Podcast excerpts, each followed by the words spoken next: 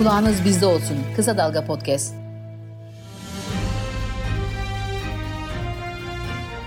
Usta gazeteci Faruk Eren'le söz her hafta salı günü Kısa Dalga'da. Merhaba, ben Faruk Eren.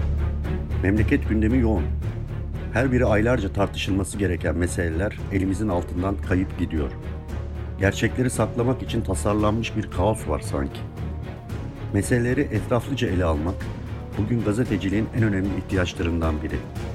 Her hafta salı günü bir gazeteciyle gündemdeki bir konuyu enine boyuna ele alacağımız söz programı ile kısa dalgada olacağım. Beklerim efendim.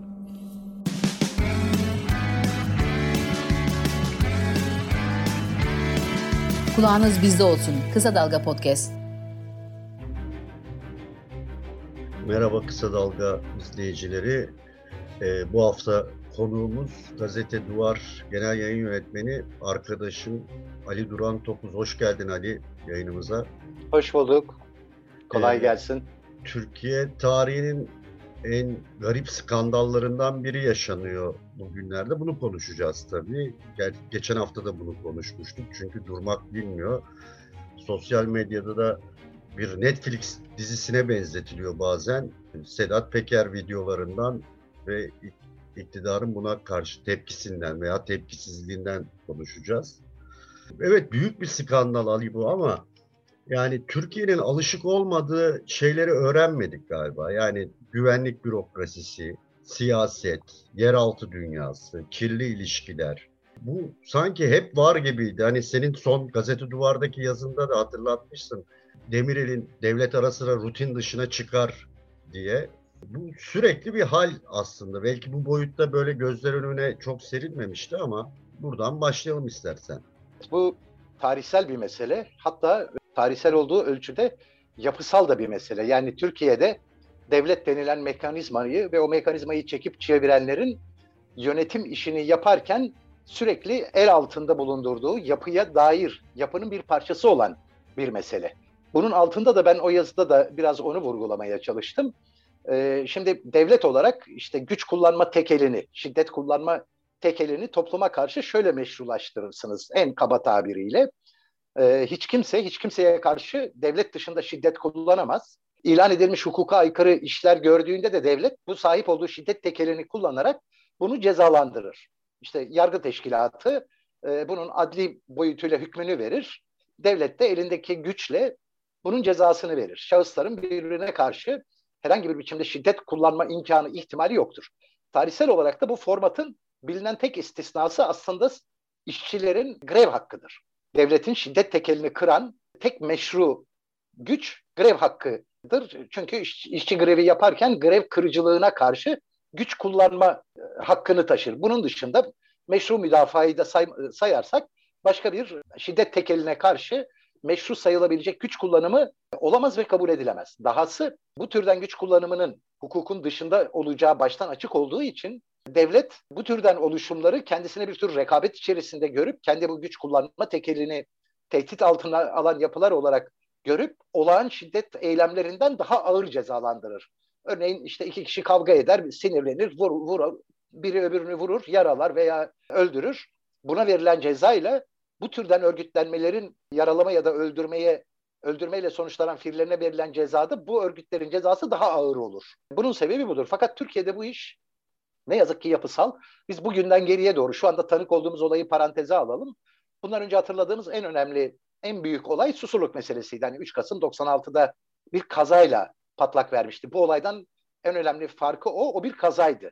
Ve o kaza aynı zamanda örtülüydü. Yani o kazada ölen Mehmet Özbay'ın Abdullah Çatlı olduğu bilinmeseydi eğer az kişi tarafından ve bu medya alanına taşınamasaydı o belki de herhangi bir kaza olarak bir milletvekiliyle bir polis müdürünün kazası olarak geçecekti. Çünkü Mehmet Özbay'ı kimse bilmiyordu. Ama o Abdullah Çatlı'ydı. Şimdi biz Susurluk'la beraber tam o günlerde birdenbire aslında bu susurluğun görünenden daha büyük bir çete olduğunu, işin bir ayağının işte Başbakanlık ve İçişleri Bakanlığı koltuklarına kadar uzandığını, öbür ayağının bürokrasinin en yüksek kademelerine uzandığını gördük. Değil mi? İşte hatırlayacaksınız Mehmet Ağar o kazadan kısa bir süre sonra istifa etmek zorunda kaldı. Suçlandığı için Tansu Çiller dönemin başbakanı sürekli itham altındaydı. İşte Korkut Eken, Mehmet Eymür gibi isimler işin içerisine girdi. Aynı zamanda biz o zaman e, 4-5 çetenin daha varlığını bu eksen üzerinde fark ettik. İşte Söylemezler Çetesi, Kocaeli Çetesi, Yüksekova Çetesi e, hatırlayacaksın. Onlar kamuoyunu çok meşgul etmişti. O zamandan şimdiyle bir fark da kamuoyu o zaman e, nasıl diyelim bu oluşuma reaksiyon göstermişti. Aslında bilinmeyen şeyler değildi onlarda. Konuşuluyordu, anlatılıyordu. Yer yer bazı şeyler haberde oluyordu ama birdenbire büyük boyutla ortaya çıkınca bir e, yoğun bir kamuoyu tepkisi oluşmuştu. Örneğin Mehmet Ağar görevde kalamamıştı. Daha sonra işte o hükümet devri, devrilmişti. E, bir kamuoyu vardı. Bugünse kamuoyunun yokluğunda senin de baştan söylediğin gibi Netflix dizisi gibi e, gidiyor işler. Bunun bir önceki aşaması 12 Eylül sonrası e, generallerin mafya temizlik operasyonu dediği şeydi. Aslında biz bugünden geriye baktığımızda o mafya temizlik operasyonunda bazı istenmeyen mafyaların temizlenip yerine işte susurluk çetesi olarak bildiğimiz yapılanmanın yerleştirilmesi operasyonu olduğunu öğreniyoruz. Daha da geriye gittiğimizde bu iş aslında hani yönetimin yönetimin bir parçası dedim ya aslında 1915'e kadar uzanıyor. O zaman o zaman da bir yanıyla savaş koşulları bir yanıyla da Ermeni meselesinin e, halli için girilen yol seç, e, seçilince e, şiddet olarak seçilince dönemin cezaevlerindeki herkes afla dışarı çıkarılmıştı. Ağır suçlulardan teşkilatı mahsusaya ya da mülafai milliye cemiyetine bağlı bir takım güçler oluşturulmuştu. Bu güçler ve bu güçlerin organize ettiği diğer küçük silahlı güçler Ermeni tehcirinin soykırıma dönüşmesi de fail olarak kullanılmışlardı. 15 geçtikten sonra, savaştan sonra aynı şey örneğin Koçgil isyanı sırasında işte e, Giresunlu bir paramiliter çete mensubu olan Topal Osman ve adamlarının Koçgil'in üzerine sürülmesiyle benzer bir şey yaşanmıştı. Cumhuriyetten sonra da peş peşe çok sayıda af, çete affı gündemdedir. Üst, üstelik bu işin boyutu o kadar büyüktür ki işte Türkiye'de iki ayrı cepheden aynı zamanda bir çete edebiyatı oluşur. Eşkıya'dan şehir çetelerine yani şehir kabadaylarından işte Ustra Kemal'inden vesairesinden işte İnce Mehmet'e kadar bildiğimiz e, yarı gerçek yarı efsanevi e, ve bunun edebi boyutu. Bu edebiyat da ikiye, ikiye ayrılır. Yaşar Kemal'de romantik, halktan yana eşkıya figürü öne çıkar. Kemal Tahir'de ise bir suç artığı olan negatif karakterli ve devletin işleyişini de bozan kötü bir figür olarak eşkıya çıkar ki Yaşar Kemal'le rekabet halinde yazar bunu. Bu ikinci Kemal Tahir'in eleştirdiği çeteyle biz aslında karşı karşıyayız fakat Kemal Tahir'in yanıldığı şey şuydu. O bu çeteleri devletin zayıflığının bir sonucu ve devletin yarattığı bir boşluktan yararlanan gayri ahlaki unsurlar olarak tanımlıyordu. Halbuki bizim 1915'ten bugüne kadar tanık olduğumuz olaylarda bizzat devlet daha doğrusu devleti yönetenler yönetenler bu unsurları kendi güçlerini takip etmek, yönetimlerini sürdürmek için yapısal bir öğe olarak kullanıyorlar. Bu özeti topladığımızda bugüne geldiğimizde Sedat Peker'in bundan birkaç yıl önce il il gezip e, mitingler düzenleyen, televizyonlara çıkıp konuşan, de yaptığı açılışlarda e, açılışlara binlerce kişinin katıldığı, çeşitli resepsiyonlarda devletin en üst görevlileriyle şen şakrak sohbetler içerisinde bir figür olarak görüyorduk. Yine e, örneğin bunun işte barış akademisyenlerine olu, e, direklere asacağız, oluk oluk kan akacak dediğinde hiçbir savcı bunda bir olumsuz bir şey görmemişti. Şimdi görülüyor, şimdi suçlanıyor çünkü yerler değişti. Yani Susurluğun kazayla değil de iç yapısal krizle ortaya çıkmış bir versiyonuyla karşı karşıyayız. Evet aslında Susurluğa benzeyen yanı da var. Tabii ki aynı olması mümkün değil. Tabii şunu unutmamak gerekiyor. O Susurluk dediğimiz olay kazayla çıkan ve adı da Susurluk skandalı olarak kalan bu olay aslında Türkiye'de o dönemde binlerce faili meçhul cinayetin, gözaltında kayıpların olduğu, aslında bunları işleyen devlet görevlilerinin veya paramiliterlerin aynı zamanda uyuşturucu, silah kaçakçılığı gibi işlere bulaşması, haraç kesmesi, tehditle para toplaması vesaire gibi şeylere yol açmıştı. Ama bu mesela şöyle bir benzerliği de var. Alaaddin Çakıcı o dönem e, yurt dışındayken bir operasyon düzenlenecekti Alaaddin Çakıcı'ya ve buradan bir ekip gidip alacaktı bu yerden. O zaman sanırım devlet bakanıydı 1998'de Eyüp Aşık Anaplı. Telefon evet. ediyor ve kaç diyor geliyorlar operasyonu haber veriyor ve Alaaddin Çakıcı kaçıyor ve bu Eyüp Aşık'la görüşmesinde sızdırıyor, sızdırdı. Ve bunun evet. bedeli de istifa oldu tabii. Eyüp Aşık istifa etti e, bakanlıktan. Şimdi de benzer bir durum herhalde Peker için var. Üstelik devletin İçişleri Bakanı söylüyor. Bir takım bilgileri verdiğini iddia ediyor Peker. Bu açıdan benzerlik var. Ama bir fark şu, az önce sen de söyledin, kamuoyu tepkisi e, aslında medyanın olmayışı. Yani o susurluk dönemini hatırlıyorum. E, sen radikaldeydin, ben yeni yüzyıldaydım o dönemde. Evet. Radikal özellikle ki yeni yüzyılda ve sonra diğer gazetelerde bayağı üzerine gitti olayın. Ve hatta bunun bir İtalya'da veya diğer NATO ülkelerindeki Gladio İtalya'daki adı Gladio'ydu. Bu tür örgütlerin tasfiyesi olarak bile yorumlanıyor. Ama şimdi medya yok. Yani medyanın büyük bölümü görmezden geliyor olayı. Ancak işte gazete duvar, bir iki televizyon kanalı, iki üç gazete, iki üç internet sitesinde haber oluyor. Ama bambaşka bir durumla karşılaştık. İşte gazete duvarın birinci haberiydi. Peker'in videoları 15 milyon izlenmiş aslında toplumda bir etkisi de oluyor galiba bunun. Yani evet pazar akşamı saat 8 itibariyle ulaştığı sayı 15 milyonun üzerindeydi. Şimdi anlaşılan o ki bu iktidarın işte yaptığı işlerden biri hani devlet kurumlarını ele geçirmenin yanı sıra mutlak itaate almanın yanı sıra çeşitli kamuya hizmet eden ama özel de olabilen kurumları da denetimine alma girişimiydi. Bu manada medya devletleştirildi. Daha doğrusu partileştirildi. Böyle olunca da ana akım medya diye bir şey e, teknik olarak kalmadı zaten ve ülkeye yayın yapan medya imkanlarının yüzde doksandan fazlasını da doğrudan ekonomik ve siyasi denetimi altına aldı. Ama bu aynı zamanda yani bu mutlak denetim ve bu taraf gir yapı aynı zamanda kendi inandırıcılığını tamamen kaybetmesi anlamına geldiği için o televizyonlardaki yayınlara ya da o gazetelerdeki yazılan çizilenlere insanlar bakmıyorlar. Doğrudan kendileri yani kendilerine yayın yapılmasını değil de kendileri gidip e, o bilgiye ulaşmaya Sedat Peker aslında bunu kullanıyor.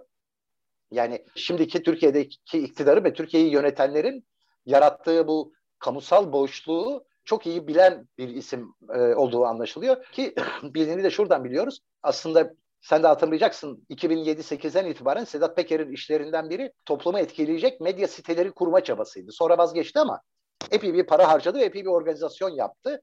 Dolayısıyla oralardaki gelişimi ve oradaki zafiyeti iyi biliyor ve bu tuhaf bir şekilde de tek bir adamın kendisinin lafında söylüyor işte bir telefon ve bir tripoda bakıyor bütün gücünüz diye. İşte o telefon tripodun üzerine koyduğu telefonun karşısına geçiyor. Orada çektiği işte bir saat civarındaki e, videoları koyduğunda bu e, hani iktidar açısından hayli rahatsız edici olması gereken çok büyük rakamlara ulaşıyor. Çünkü bu 15 milyon kişinin hepsi bütün videoları izlemiş olsa en az 5 milyon kişi izlemiştir bunu. Yani şahıs olarak bakıyoruz ki bu aynı zamanda meraklı yani izlediğini e, ve duyduklarını yorumlayıp aktarabilecek arkadaşlarıyla, konu komşusuyla, işte ev komşusuyla, iş yeri komşusuyla e, tartışacak, müzakere edecek insanlar demektir bunlar aynı zamanda.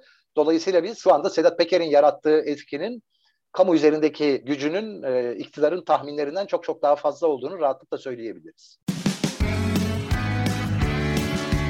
Bağımsız, objektif, kaliteli haber. Kısa Dalga Medya. Evet aslında şu da e, gazetecilerin bildiği hatta iktidarın da bildiği bir şey şu anda gözler önüne seriliyor. Bir tek adam rejiminden söz ediyoruz ama bu rejim iç, içinde fraksiyonlar var. E, bu ortaya çıkıyor. Yani e, Pelikan grubu deniyordu. İşte İçişleri Bakanı'yla kavgaları biliniyor bu, bu grubun ama bunlar artık gözler önüne seriliyor. Bunun siyasi sonucu olur mu? Yani bu kadar yaygın izleniyor, insanlar merak ediyor ve konuşuyor birbirleriyle. Yani e, tabii şunu kestiremiyoruz. Senin az önce söylediğin gibi 15 milyon izleri izliyorsa daha fazla insan bunun bundan haberi oluyor. Örneğin biz evde 3 kişi birden izliyoruz aslında ama bir kişi izlemiş gözüküyor onu. Bir de herkes birbiriyle bunu konuşuyor. Bunun bir evet. siyasi sonucu olur mu sence? Şöyle bir durum var. Hani tek başına bunun yol açacağı bir siyasi sonuç olmayabilir. Fakat burada olan bitenlerde önemli tuhaflıklar var. Yani ilk video, ilk bir iki video ortaya çıktıktan sonra tuhaf bir şekilde e, önce bürokrasi cevap verdi. İşte hani jandarma komutanlığı, işte emniyet filan. Sonra Ağrın kendisi ve İçişleri Bakanı cevap verdiler. Bu arada biz iktidarın ortağı iki parti var. Bu partinin çeşitli yetkilileri var. İşte hani iç işlerine daha yakın olan yetkililer, adaletle ilgili konuşan yetkililer, dış politika konusunda konuşan değil mi? Değişik hani bir, de, koca partiler bunlar. Hani milyonlarca kişinin üye olduğu, e, o yüz binlerce delegesi olan partilerden bahsediyoruz. Ve iktidar partisi ikisi de. Buralarda tuhaf bir şekilde bir hani tuhaf bir sessizlik çıktı ortaya. Bu manzara da şuna yol açtı. Şimdi jandarma cevap veriyor aslında ona düşmez. İşte emniyet cevap veriyor aslında ona düşmez. Şöyle bir şey karar aldılar desek hani ciddiye almıyoruz biz bunu. Böyle yapabilirlerdi. Hiç kimse konuşmayabilirdi ama öyle de olmadı. Ağır konuştu. İçişleri Bakanı konuştu. Konuşmalarında olan tek şey o bir suçlu. Bizler e, vatan, millet, namus mücadelesi veren temiz insanlarız. Şimdi bir yandan adam somut bir takım şeyler söylüyor. Tek tek olaylardan bahsediyor. Saatler söylüyor. Kişi isimleri veriyor, konum veriyor. Ve bunların denetlemeye açık olduğunu söylüyor. Ve çok ciddi iddiaları dile getiriyor. Nitekim bir tek kişi bu işle ilgili hükümet yanından hani tiy alınır şekilde konuştu. O da Cemil Çiçek'ti. O da binde biri bile doğru olsa çok vahim. Hani devletin soruşturması, yargının bu işe el atması lazım dedi. Yani sanki Sedat Peker'in suçlamalarının ciddiye alınması gerektiğine dair bir fikri var gibiydi Cemil Çiçek'in. Ee, birkaç kişi hani İbrahim Kalın filan şey yaptılar ama onlar sadece muhalefeti suçlamakla bu tartışmanın içerisine girdiler. O zaman demek ki şöyle bir mesele var. Bu iktidarın kendi iç ilişkilerindeki durumuna dair bize hem bir alamet veriyor. Bu kavganın çok büyük boyutlara çıktığını gösteriyor ki hem Mehmet Ağar e, hem de Süleyman Soylu yeterince destek bulamamış olmaktan şikayetçi ve stenkar konuştular. Bu da çok acayip. Hani suçlu dedikleri, organize suç şefi, pis adam dedikleri bir kişinin konuşmalarına karşı biri eski biri yeni İçişleri Bakanı olarak nasıl bir destek arıyor olabilirler? Arıyorlar ama bunu söylediler. Hani daha korumaya muhtaç olduklarını söylediler. Demek istediğim şu, bu olay krizin biz boyutlarının nereye gideceğini bilemiyor olsak bile kamu nezdinde iktidarın içine düştüğü bir tür yönetim krizini aynı zamanda ortaya çıkarmış oldu. Zaten benim kanaatime göre kavganın patlama sebebi de o türden bir kriz.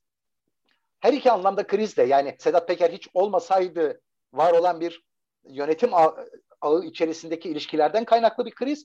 Bir de onun varlığıyla beraber biz şunu anlıyoruz. Bu türden figürler bu iktidar yapılanmasının önemli bir parçası, bir güç noktası. O yüzden daha da derinleşiyor gibi görünüyor. Nitekim etkili olmak üzere konuşanlardan biri de Çakıcı oldu. Onun da e, ağır ve soylu gibi kendisinin işte evet müebbet toprağın üstünde de altında da milliyetçi oluşundan başka hiçbir pozitif referans söz konusu değildi. Hani sadece biz iyi adamlarız konuşan bir suç örgütü lideri formülü onun konuşmalarında da hiç değişmedi. Benim kişisel kanaatim iktidarın hani işte mafyaları temizlemiş, e, onlara yüz vermemiş, toplumun birçok hastalığını ortadan kaldırmış, eski devletin alışkanlıklarını temizlemiş, vesayetçi aklı yenmiş iktidar propagandaları ve o propagandaya dayalı vitrinin tamamı tuzla buz oldu. E, aynı vesayet organlarından biri olan gizli bir devlet organıdır aslında bu tür yapılar. Mafyatik oluşumları tamamen iktibas ettiğini, bunlardan yararlandığını, bundan daha açık e, ve daha kuvvetli bir şekilde hiçbir şey ortaya koyamazdı. Özellikle Mehmet Ağar'ın sonradan özür dilediği o sözleri son derece önemliydi ki o özrü çıkardığımızda da o konuşma tamamen anlaşılmaz hale geliyor. Evet aslında şöyle bir durum var. Hani siyasi sonuçları olur mu dedim ama aslında oluyor da şu anda. Gözümün önünde siyasi sonuçları oluyor ama bir, bir son söylediğin yani son soruya verdiğin yanıtta hani suçlu bir insanın söyledikleri falan diyorsun. Bir hukukçu olarak da hani hukuk eğitimi almış biri olarak da şunu sorayım önce. Bir suçlu birinin iddiaları soruşturulamaz mı? Suçlu biri doğruyu söyleyemez mi? Bir itiraf şimdi, değil mi bunlar zaten? Yani soruşturulması şimdi, gerekmez mi bunun iddiaları? Aha, şimdi bunun bunun iki boyutu vardır. Bir, soyut olarak verilecek cevap. Soyut olarak bir kişinin bir iddiayı ortaya attığında suçlu olup olmamasına değil, makul görünüp görünmemesine, söylediklerine ilişkin delil işaret edip etmemesine, o delillerin e, bulunup bulunmamasına bağlı olarak değerlendirilir. Hiç kimse sözü sözüne hiçbir şekilde itibar edilemez, mutlak yalancı statüsünde değerlendirilemez. Hukuk böyle bakmaz. Daha önce bir takım suçlarının olması o suçlarla ilgili yargılama gerektirir. Diğer söylediklerinin doğru olmayışı anlamına gelmez. Ha şöyle şeyler olabilir. O suçları örtmek üzere başkalarını suçlayacak şekilde yalan söylüyor olabilir. Tabii ki bu tür ihtimaller değerlendirilir ama bu soyut olarak değil, somut olarak. Tek tek bakarak. Zaten Cemil Çiçek hem e, sadece meclis başkanlığıyla ünlü bir isim değil, Adalet Bakanlığı da yapmış ve e, kendisi de e, avukatlık da yapmış yıllarca bir isim olarak. Bu nedenle binde biri bile doğruysa bunların çok vahim. O yüzden bakmak lazım dedi. Bu soyut. Bir de somutu var. Bu konuyla ilgili iki tane önemli devlet raporu var. İkisi de iki kritik noktaya denk düşer. Bir tanesi 1987'de çıkanı o generallerin 12 Eylül öncesinden daha çok kalma mafya yapılarını değiştirip yeni mafya yapısı kurmaya yönelik operasyonların sonucu oluşan e, ilişki ağını yani Özal'ın döneminde oluşan ilişki ağını deşifre eden MIT raporu. İkincisi de ondan 10 yıl sonraki Susurluk'a ilişkin MIT raporu. Ve bu iki MIT raporunda da Susurluk raporunu çok ayrıntılı bir şekilde hatırlarsan o zaman işte yeni yüzyılda radikalde falan işlemiştik. O raporda şu çok açık. Gayrimeşru alanda yaşayan devlet açısından kriminal statü içerisinde bulunan birçok kişinin birçok devlet görevi ya da devlet operasyonu niteliğindeki işte kullanıldığını açık bir şekilde dile getiriyordu Kutlu Savaş'ın raporunda ve bunun sonuçlarının çok vahim olduğunu, iş adamlarının e, ve ünlü isimlerin öldürülmesi hatta Musa Anter örneğini verip aynı zamanda devlete de çok zarar verdiğini çünkü işte şiddete ve herhangi bir kriminal işe bulaşmamış, işin felsefesinde sadece kalan bir ismin öldürülmesinin herkeste hem üzüntü hem tepkiye yol açtığını ve bundan kaybedenin devlet olduğu çok açık bir şekilde yazılıdır orada. Şimdi elimizde e, bir hani hukukçu olarak baktığımızda böyle bir gelenek varsa, böyle bir tarihsel e, bilgi benim elimin altındaysa aynı hattın devamı niteliğindeki isimlerin yaptığı her açıklama önemlidir. Nitekim o dönem yapılan açıklamalar örneğin bir takım itirafçıların yani PKK itirafçılarının itiraflarıyla e, bir takım faili meçhullerin mezar yerleri bulundu. Hani boş konuşmadılar hiçbiri. Hani bir sürü boş konuşmada oldu da boş konuşmayan bir sürü şey de oldu. Bir takım olaylar aydınlandı. Örneğin kayıp bir takım failler e, ortaya çıktı. Peşinden çetenin kendi içerisinde kopmalar olduğu biliyorsun. Orada da yeni itiraflar çıktı. Ayhan Çarkı'nın işte başka bazı isimleri ve bu itiraflardan da bir takım olayların aydınlanmasına doğru gidildi. E, işte faili meçhullerin kemikleri bulundu filan. Böyle de bir gelenek varsa hani soyut olarak zaten dikkate almak gerekir hukuk açısından diğer delillerle beraber e, elbette somut olarak da böyle bir tarihiniz varsa bunu zaten dikkate almamak bu sefer bu suçun bir tür ortaklığına dönüşür. Aslında bu videolar ilk yayınlandığında bir sessizlik oldu. Sonra senin söylediğin gibi hani bir jandarma genel komutanı, emniyet, belki de doğrudan suçlanan Tolga Ağar e, ufak ufak açıklamalar yaptı. Ama sonra işte İçişleri Bakanı'nın açıklaması. Ondan önce Mehmet Ağar'ın tabii. Ki Mehmet Ağar'ın açıklaması da bir skandaldı aslında. Hani biz olmasak buraya mafya çökerdi. Onu yerine biz çöktük gibi bir açıklama neredeyse. Ki Mehmet Ağar'ın unutma sen sözünü. İlk açıklamasında o Marina'nın eski sahibini çok sert ve net biçimde suçluyorken sonra özür dilediği açıklamanın etrafındaki açıklamada tuz ekmek hakkından bahsetti. Evet. Şimdi cezaevinden çıkacak içerideyken konuşmayalım dedi ki bu da doğru değil adam tahliye edilmişti zaten. Evet. Ee, yani kendisi açısından da bir skandaldı o açıklama. Evet. Aslında bu skandallar yani son dönemde çok arttı. Yani e, bir süredir işte gündemi belirleyen iktidar e, bir işte öyle çok basit bir hikaye geçtiğimiz günlerde yaşadık. Bir mask şey e, Turizm Bakanlığı bir video yayınlıyor. Gelen tepkilerle geri çekiyor. Veya 128 milyarla ilgili bir çizgi film yapıyor. Muhalefet propagandasına dönüşüyor. Kontrolü kaybetmiş gibiler. Yani bu salgın sırasında sanki e, salgınla mücadeleyi İçişleri Bakanlığı yürütüyormuş gibi sürekli genelgelerle yönetiliyoruz e, sanki Soylu veya İçişleri Bakanlığı geçmiş dönemin başbakanı gibi davranıyor. Ama yayınladığı her genelgeyi de geri çekiyor, düzeltiyor. E, çünkü gelişi güzel şeyler ve salgın da önlenemiyor. Bu tür geri dediğin, tabii hani alkol yasağını meşrulaştırmak için yeni bir yasaklar serisi koyuyor. Bu sefer tarak, kadın bedi filan gibi hani yine günlük hayat pil gibi evet. günlük hayatın e, devamı için vazgeçilmez şeylerin yasaklanmasına yani yeni bir fiyaskoya dönüşüyor. Evet. Yani bu iktidarın yönetememe haline ki büyük bir hem salgın yaşıyoruz hem de büyük bir ekonomik kriz yaşıyoruz. Hani artık oynanan rakamlarla gizlenemeyecek bir ekonomik kriz. Hepimizin hayatını yakan bir kriz yaşıyoruz. Ee, üzerine bu skandal yani hükümette veya iktidarda bir değişikliğe neden olur mu diye son soruyla e, sana göre e, son soruyla e, bitireyim. Ee, önce şuna e, başka yerlerde de gördüm. Senin de dikkatini çekmiştir. Dikkat çekmek lazım. En ufak bir rahatsız olunan haber görüldüğünde derhal erişim engellemesi geliyor. Bu işe gelmedi hiç. Ee, yani hiçbir girişimde bulunulmadı. Bu bir kere tuhaf. Bu birincisi. İkincisi bu halin yeni kurulan sistemle yakından ilişkisi var. Eğer izleme sebebi sistemin işleyişindeki arızaları görmekse doğru yapıyorlar. Ama düzeltmek için zamanları olur mu bilmiyorum. O da şu demek. Partiler devreden çıkarıldı. Tek adam etrafında oluşulmuş ve siyasal sorumluluğu olmayan yönetim grupları oluştu.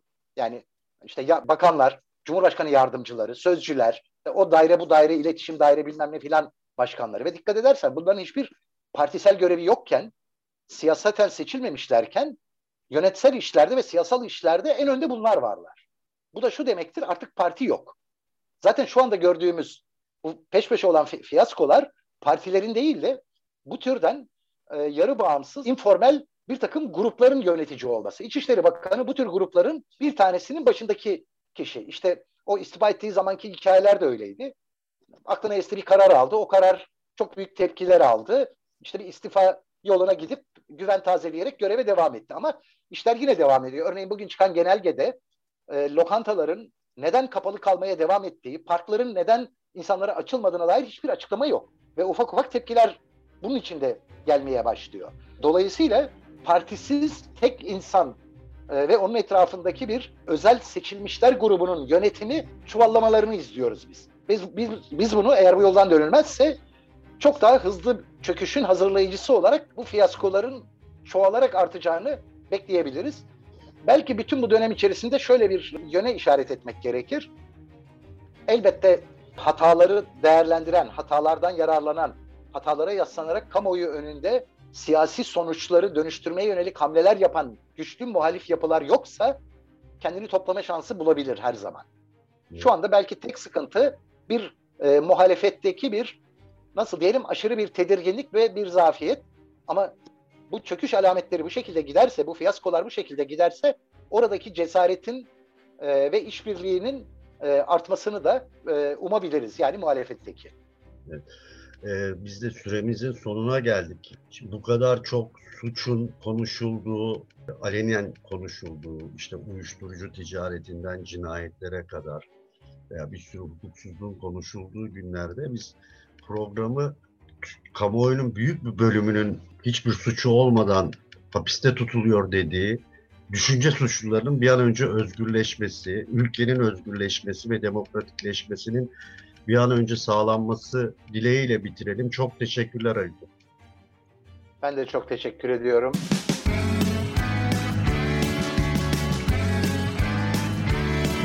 Kulağınız bizde olsun. Kısa Dalga Podcast.